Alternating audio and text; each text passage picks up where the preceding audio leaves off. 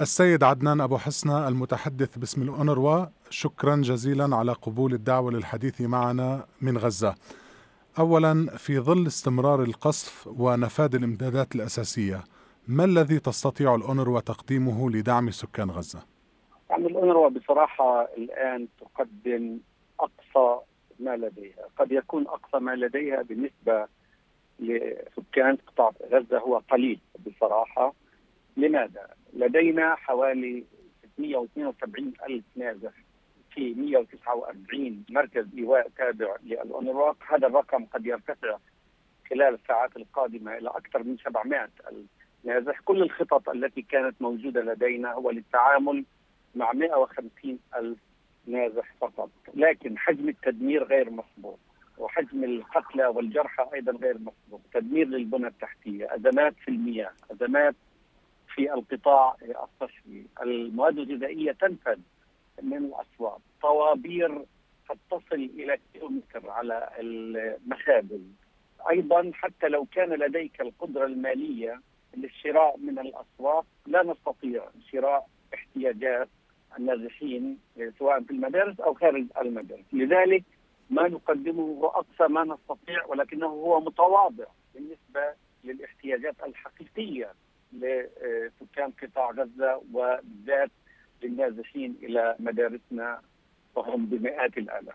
هناك شعور بالخوف واليأس بين سكان غزة كما يقول مسؤولو الأمم المتحدة وينعكس بعض ذلك في غضب وانتقادات موجهة للأونروا ما تعليقك على هذه الانتقادات بشأن حدوث قصور في توزيع المساعدات؟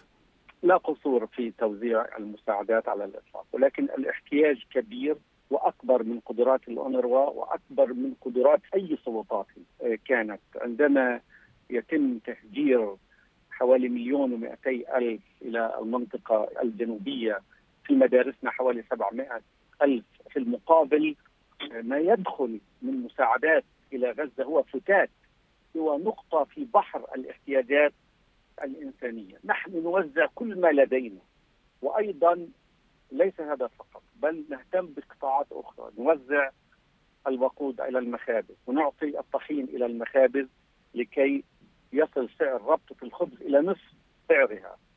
أيضا وقود إلى محطات تحلية المياه، وقود إلى المشافي، وقود إلى كل القطاعات الخدماتية، نعم المطلوب الناس تريد أكثر من حقها لأنهم اناس تركوا كل شيء بصراحة الآن هم باحتياج كل شيء. أتوا إلى مراكز الإيواء فقط بملابسهم. نقدم المياه نقدم المواد الغذائية حسب الإمكانيات حسب ما نستطيع. الغطاء والفراش. ولكن هذا نفذ. المياه الرعاية الصحية والدعم النفسي. ولكن الأونروا ليست الدولة. الآن كل شيء في غزة ملقى على أعتاق الأونروا الأونروا هو الجسم الوحيد الذي بقي متماسك. الناس محقون فإن احتياجهم أكبر ولكن نحن قدراتنا محدودة للغاية. هناك تقارير تفيد بالموافقة على السماح بدخول 100 شاحنة يوميا إلى غزة. هل لديك أي معلومات حول هذا؟ وهل ستتضمن الشاحنات إمدادات للوقود؟ هذا ما طلبنا به أن تدخل 100 شاحن على الأقل يوميا ولفترة طويلة وأن يدخل الوقود. الوقود هو أساس عملياتنا. إذا لم يدخل الوقود لن نتمكن حتى من نقل المساعدات التي تأتي من خلال معبر رفح لن نستطيع تزويد محطات تحلية المياه ولا المخابز. الوقود هو أساسي. نأمل أن يتحقق ذلك في القريب العاجل ولكن لا معلومات مؤكدة حتى الآن. بعد توسيع العمليات البرية الإسرائيلية في غزة وفي ظل استمرار القصف، هل تتمكن الأونروا من من وصول المساعدات إلى شمال القطاع؟ أو مختلف أنحائه؟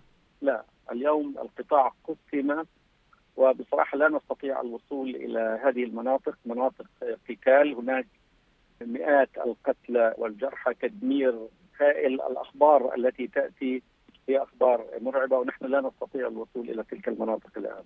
هل لدى الأونروا اي موظفين في شمال غزة أو أنهم جميعا نزحوا إلى إلى الجنوب؟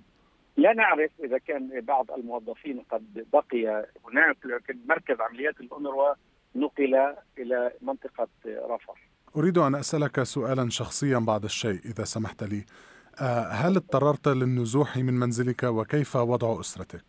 نعم أنا اضطررت للنزوح من منزلي منزلي أصيب بأضرار كبيرة الذي تركته في مدينة غزة أيضا هنا وأنا في رفح قصف منزل مجاور وأصيب أفراد من عائلتي وابني وأخوتي وتضرر منزلهم بصورة جسيمة بالإضافة إلى أضرار فادحة بالنسبة لنا كعائلة في العربات وشركة كبرى يمتلكها أخي دمرت طبعا هذا مؤسف جدا وأعزيك وأعزي جميع أفراد أسرة الأمم المتحدة أيضا بمقتل زملائنا من الأونروا.